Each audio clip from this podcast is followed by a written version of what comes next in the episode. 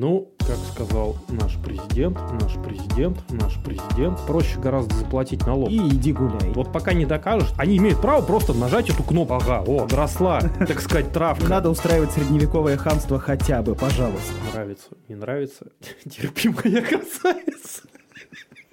Всем здравствуйте, у микрофона, как всегда, Михаил Михайлович И Юрий Алексеевич. Юрий Алексеевич. Сегодня мы будем говорить о деньгах, ну и не только.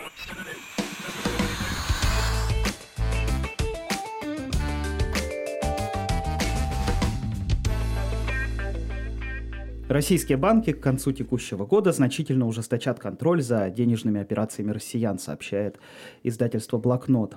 Финансовым организациям предписано постоянно отслеживать транзакции, оперативно выявлять подозрительные счета. Транзакции Переводы. это у нас переводы. В Центробанке уточнили, что соответствующие меры направлены на выявление отдельных зон риска. В частности, банки будут обращать внимание на счета, по которым проводятся операции с большим числом граждан.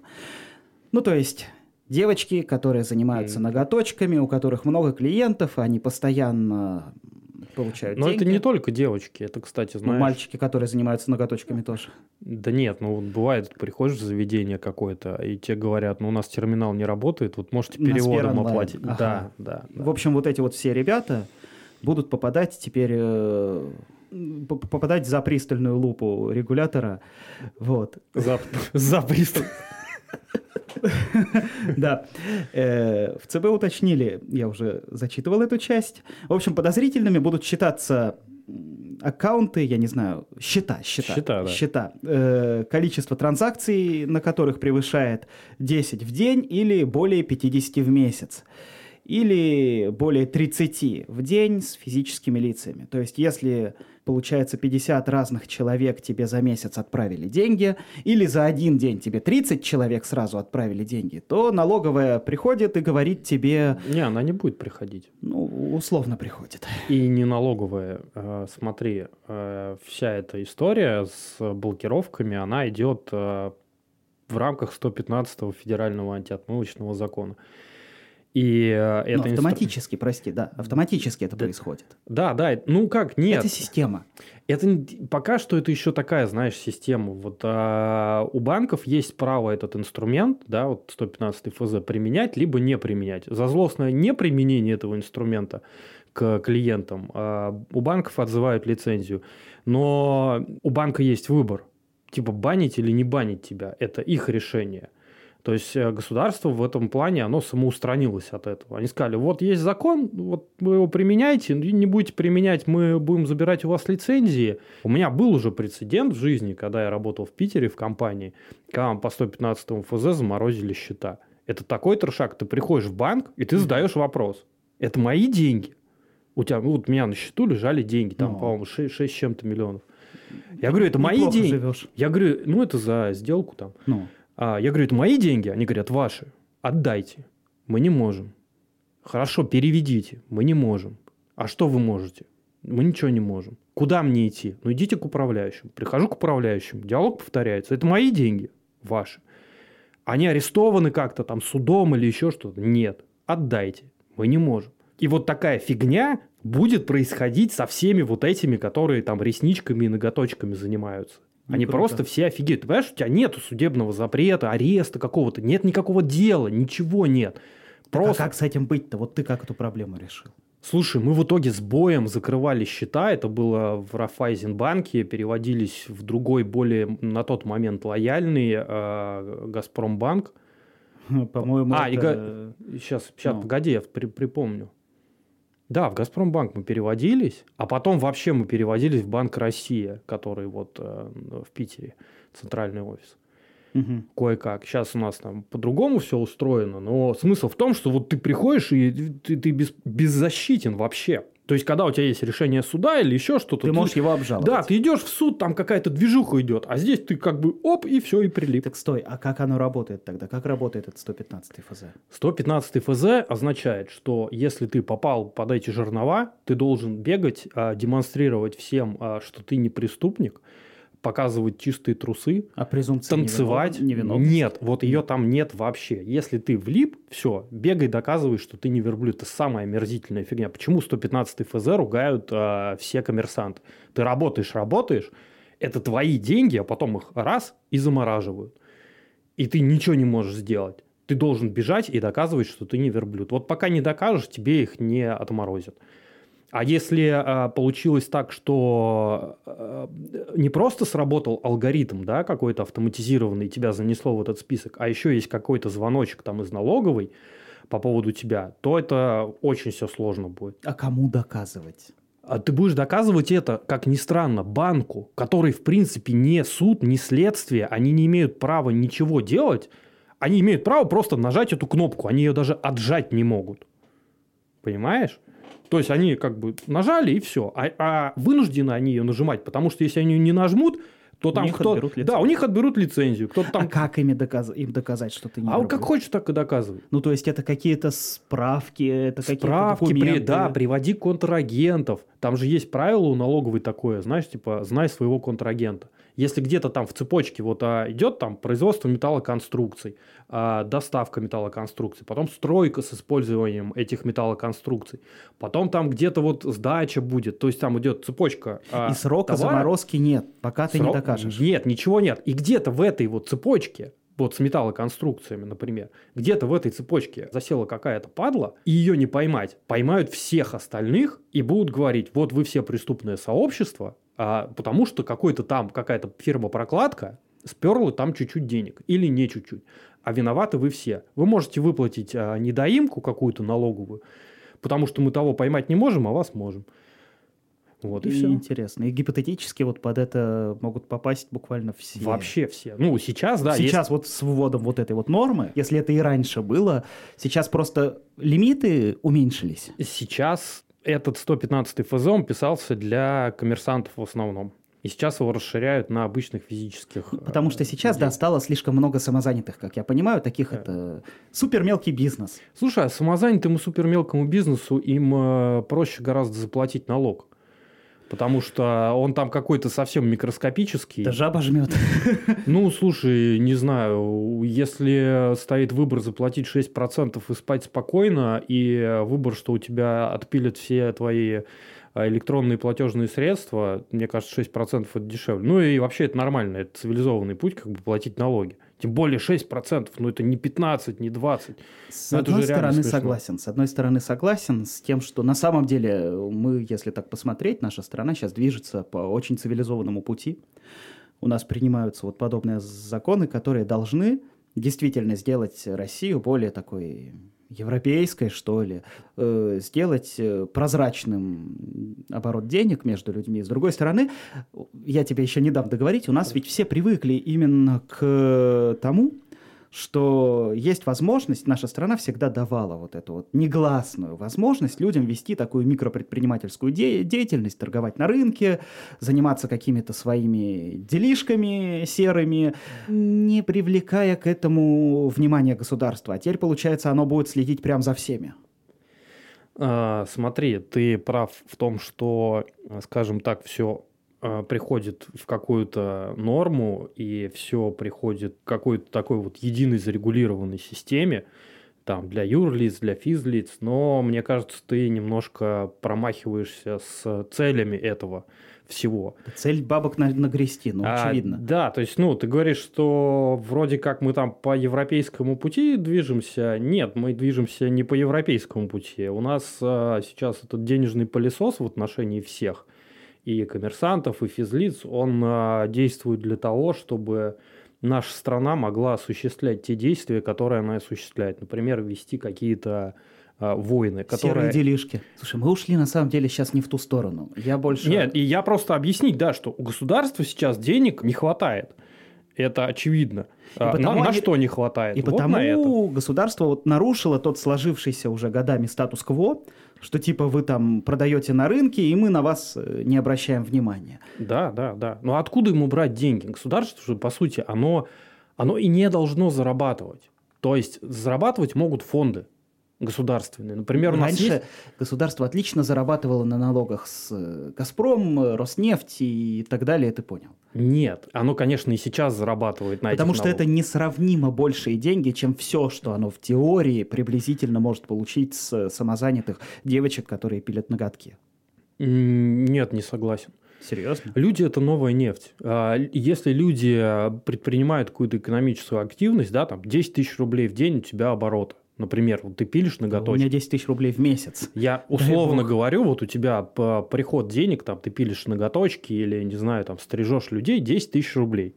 И э, получается, что по закону ты косарик-то отдай. А, ну и представь себе, вот ты так работаешь месяц. А вас таких э, по стране, ну сколько там экономически активного населения у нас, э, не занятого в бюджете или еще где-то. Я думаю, миллионов по 10 человек. Вот 10 миллионов человек по Мгм. 1000 рублей, Ну, это там уже достаточно. прям, да, там Слушай, наворачивается. это связано с тем, что у нас, в принципе, структура экономики поменялась, потому что у меня есть наблюдение, мне действительно кажется, что у нас э, за последние годы выросла вот эта вот э, прослойка сверхмалого бизнеса. То есть именно я специально все время упоминаю девочек с ноготочками, потому что вот этого вот микробизнеса, который задействован в сфере услуг, стало гораздо больше. То есть у нас поменялась в принципе на всю страну структура распределения денег. она не, она поменялась, но это типа вынужденная мера. Э, Я думаю, что это вот тот самый зарождающийся капитализм, да, То который... есть, наконец, спустя 30 лет он начал вот да, так он начал зарождаться, зарождаться. да, причем он начал зарождаться вынужденно, да, потому что, ну, а что людям делать? Вот они э, выживают как могут, кто-то идет там в, в парикмахеры, кто-то куда-то, и э, государство такое, ага, о, подросла, так сказать, травка, настало время по чуть-чуть ее косить. Подрезать, ага. Да, и это сейчас и происходит. Вот. Куда эти деньги расходуются, ну, я говорю, что э, большой вопрос. В Европе вот ты попробуй не заплати налоги. Вот серьезно, ты можешь сотворить много какую дичь и остаться относительно безнаказанным. Знаешь, ну типа то, что у нас карается оскорбление там чьих-либо чувств, в Европе ты за это получишь максимум канцелинг в Твиттере. Но если ты не заплатишь налоги, вот тогда тебе будет не классно. Желание платить налоги есть. А, Просто в какой-то момент ты начнешь а, задавать себе вопросы. Вот как, На что по- они уходят? Да, на что они уходят. В этот момент а, будут происходить разные трансформации в а, общественно-политическом строе. Если посмотреть наперед, если посмотреть наперед, то это как раз та хорошая трансформация, про которую я когда-то говорил, что общество в России стало бы другим, если бы каждый платил налоги сам. Да, если э, так и будет продолжаться, я надеюсь и верю, что у людей, у многих откроются глаза. И они Чи- однажды спросят, типа, Да, типа... а на а что мы скинулись? Да, о чем мы там, кому мы там очередной кредит э, выдали там э, в много миллионов долларов, а потом простили или списали. А Потому почему- что до тех пор, пока каждый платит налоги не сам, а отчисляет налоги работодатель, в пенсионный Да, фонд да. ты просто не видишь колоссального количества денег, которые уходят вот так вот, просто Да. улетают куда-то. А тут ты начинаешь за ними следить. Да. Ну чего, закинем небольшую такую это рекламку, получается. Но это не реклама, это за деньги. В Выборге будет туристический автобус, который будет ездить по кругу по Выборгу, от вокзала до Мандрепо через пляж. И вот уже 10 февраля в 15 часов э, отправляется первый рейс. Круто. Слушай, Туристический ну, во, автобус. во всех туристических городах есть автобусы, и э, прекрасно, что он у нас есть. Причем я так понял, что там какая-то совсем лояльная цена такая. Ну, Нет, в целом реально- прикольный, прикольный проект. Я больше всего даже удивляюсь, почему это было запущено вот только сейчас. Потому что, ну, у нас город существует не первый год, знаешь, а Ну, подобный проект. внутренний туризм же вот только-только начал э, более... Больше из-за ковида. Из- ну да, ты не можешь поехать куда-то там э, за рубеж, едешь в Причем курсировать будет не один автобус, курсировать будет как минимум два, и между ними будет какой-то достаточно вменяемый интервал ожидания, то есть его можно будет э, дождаться. Да, мне кажется, знаешь, будет прикольно. Я не знаю, а, как, как будет выглядеть вот это вот э, обелечивание, но мне кажется, было бы правильно. Я вот был когда в Испании в прошлой жизни, давным, давным-давно. Как, примерно тогда же, когда ты занимался промышленным альпи- альпинизмом. Да, да, да, и всем кстати, вот остальным. да, Так, примерно тогда в Барселоне я был, и там такая же история с автобусами, но там прикол в том, что ты покупаешь э, вот этот билетик, он действует один день, И, и он, ты можешь кататься по и кругу. Он, и он электронный. Типа ты а, сел, ну, допустим, где-то на какой-то точке вышел, а потом на следующем Такая автобусе... возможность тоже будет. Да? Будет, О, будет реализована вообще такая огонь. возможность, но он вроде будет дороже, чем просто билет прокатиться от точки А до точки Б. Э, Ну, круговой билет тоже планируется сделать, Мгм. просто он будет чуть-чуть, типа незначительно дороже. Ну, вот эта история, если можно будет сходить еще на точках, и потом э, заходить в другие автобусы, это будет, конечно, пушка. Ты просто проезжаешь весь город, прогулялся, насмотрелся, зашел куда тебе хочется, сделал паузу, попил кофе где-то, в кофейнях их куча открылась у нас. К вопросу о развитии города. Ну, развивается ведь. Ну, ведь развивается, причем силами людей. Это не чиновничий проект. Это, э, я не могу сказать энтузиасты, но это живые предприниматели. То есть это люди, которые действительно пытаются сделать город лучше.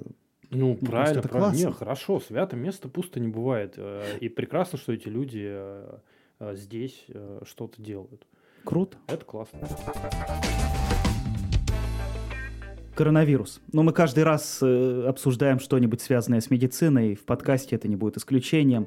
В России есть положительная динамика. Есть такое подозрение, что омикрон отступает. Если мы в прошлый раз, то есть два подкаста назад, получается, говорили, что у нас пик заболеваемости, то пик прошел и снижается заболеваемость вот этим вот самым ковидом. Да, ну что, омикрон отступает, действительно, это, как и, как и предсказывали, это болезнь, которая развивалась изначально на ослабленном организме, здоровый организм спокойно ее переваривает. Вот, тяжелых случаев с омикроном прак- Меньше. практически, да, прям заметно, заметно меньше. А, Что говорят? Говорят, что придет какой-то новый страшный мутант вирус, либо Говорят, что откатимся- придет, э, да, дельта снова. Да, либо к дельте мы вернемся, но а, это странновато звучит, потому что омикрон, он более заразный, чем дельта. Он потому все и захватил. Вот, соответственно, и если он все захватил, и все переболели омикроном, а, ну не все, а подавляющее большинство популяции страны, то и выходит, что имея иммунитет к омикрону, ты уже, ну, тебе трудно заразиться дельтой. Уже иммунитет-то есть. На самом деле, во всей этой ковидной ситуации, сейчас, которая происходит, меня больше всего удивляют, что ли, несогласованные действия правительства. Э, Несогласованные действия, я не знаю, это правительство называется Ну, Ленинградской области. ве- ведомство. Да, ведомство, потому что у нас сначала вводят каникулы для школьников, потом через три дня отменяют каникулы для школьников. Сначала все закрывают, потом открывают, вплоть до того, что сейчас, э, если ты выписываешься с э, ковидного карантина, тебе даже не нужно никаких бумажек предъявлять. То есть, если ты выздоровел, то ты как бы и иди гуляй. И никаких тебе тестов, ничего. Сейчас уже полностью доверяют э, экспресс-тесту, ПЦР не надо сдавать для того, чтобы подтверждать диагноз. Да и на словах доверяют. Да Пок- и- Покашляйте в трубку. О, вот вам больничный. Покашляю. Ну, серьезно, я вот не понимаю одного, и, может, ты объяснишь, почему, если раньше, когда было начало эпидемии, у нас были локдауны и все остальное, то сейчас на это смотрят настолько спустя рукава? Смотри, что касается каникул, э, то введенных, то отмененных для школьников. Реально, два дня прошло, их ввели, два дня прошло. Я тебе отменили. скажу, что произошло. А, на самом деле, еще недели три назад, на моей памяти, в Питере было совещание какое-то э, в комитете по здравоохранению, где э, показали модель распространения коронавируса Компьютерную, типа? а, ну, она такая, типа, по результатам опросов, такое большое исследование провели. И смысл был такой, что дети на каникулах являются очагом распространения. А, то есть они будут Зара- вместе тусить. Они, во-первых, вместе тусят, Мгм. во-вторых, инкубационный период, типа, пока идет, ребенок все равно носит в себе вирус. Он заражает все вообще вокруг, а потом заканчивается карантин этот, каникулы заканчиваются, он Мгм. возвращается в школу, там еще всех заражает. И, в общем, со школьниками оказалась очень большая Так Ты проблема. мне объясни, а зачем это сначала ввели, если было? Это ввели, Так. а потом... А А потом, потом отменили. а потом узнали, что было-то исследование на сайте, то ли им кто-то сказал, то ли что. Ну, это я предполагаю. Что, ребят, вы что, нафига вы это вводите? Вот в Питере исследование было, блин, отменили всю эту фигню. Что вы делаете? Они такие, а, ну да, скорее всего, так и было. То есть передумай. Вообще, мне не нравится сам подход, что они то вводят, то... Это выглядит несогласованно. Это выглядит э, непрофессионально. Непрофессионально, да, правильно. Некомпетентно, непрофессионально, потому что если вы ввели то это должно быть взвешенное, обдуманное решение, а не такое, что сегодня мы решили так, а завтра мы решили иначе. Взвешенные и обдуманные решения, когда я слышу из телевизора, допустим, или от каких-то официальных лиц, я понимаю, что это решение нифига, блин, не взвешенное и не обдуманное. Ну просто ты ждешь от людей, которые тобой управляют, какой-то разумной, рациональной подачи, то есть, что они будут управлять тобой правильно. Но есть ощущение, что они сами не понимают, что происходит. Ну, кто-то понимает. Нет, есть области, в которых э, наше правительство, оно весьма-весьма компетентно. Налоговая политика. Налоговая политика, да, например. Ну и давай под занавес э, сделаем самое важное дело – ответим на комментарии к прошлому выпуску. Да, мы призывали, призывали всех приходить общаться. И мы готовы, мы открыты к общению, мы абсолютно готовы к э, любым комментариям. Я почитал, хороших было мало, но тем не менее. Так, ладно, а насчет комментариев. Дорогие слушатели, я лично говорил вам своим человечьим голосом, приходите, общайтесь с нами. А, не пишите, передумал до сих пор? Да, пишите, что вам нравится, что вам не нравится. Первое, спасибо вам, что вы пришли. Это, это офигительно. Хоть некоторые из вас и... Сказали, что мы олигофрены. Сказали, да, что мы олигофрены. Ну что ж, а, сколько людей, столько мнений. В общем, что хочется сказать. Прекрасно, что вы пришли в комментарии, и прекрасно, что вы высказываете свою точку зрения, потому что это важно. Мы все можем говорить по кухням, по каким-то узким коллективам, но в целом это, это не видно. А здесь мы видим, о чем говорят соседи. Люди, с которыми мы живем в соседних домах, на соседних улицах. Это здорово. И мы призываем к диалогу, мы призываем к обсуждению, мы призываем Слушай, вот этой вот хватит повторять призываем. У нас вот за призывы что-нибудь нехорошее. Не, мы призываем только к хорошему. За да. все хорошее против всего плохого. Единственное, что хотелось бы сказать, дорогие комментаторы, пожалуйста, не, не ругайтесь не, матом. Не ругайтесь матом и не оскорбляйте участников группы. Я думаю, что это, во-первых, невежливо, во-вторых, вас забанят, ну, в-третьих, это неконструктивно. Вы получите в ответ хамства, а хамить хамом это контрпродуктивно. Ой, я почитал комментарии, там всех хамят друг другу, знаешь. Да, э, хамство это плохо. У нас средневековый город, тут... Э, Не надо устраивать средневековое хамство хотя бы, пожалуйста. Да. В общем, есть у нас в комментариях такой человек, зовут Александр Макаров. Он удивлен и разочарован нашей оценкой ситуации, с нашей оценки ситуации с, кон- с реконструкцией квартала Сета Солберга. Он считает, что мы повторяем одну и ту же мантру, что город должен жить. И это свидетельствует о том, что мы вообще не понимаем, в чем ценность старого города. В общем, Александр, понимаем, правда, понимаем.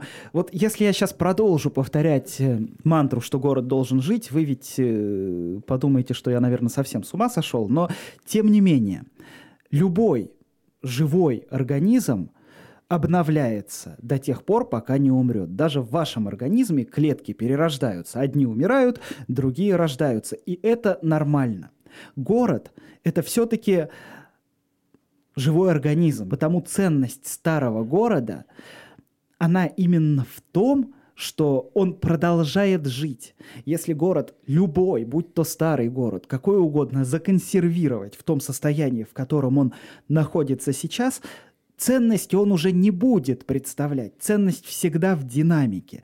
И та динамика, которая предлагается сейчас, а я говорю про строительство театра, это замечательная динамика. Это именно то, на самом деле, чего, на мой взгляд, и я готов за этот свой взгляд стоять и дальше, не хватало нашему городу. То есть это классно. Слушай, ну вот угу. он, он же предлагал, э, наш собеседник, он предлагал, что надо какие-то там дома построить. Э, и не про- построятся. И продать их любителям старины. Или да, Юр, такое. не построится. И, и, Александр, не построится.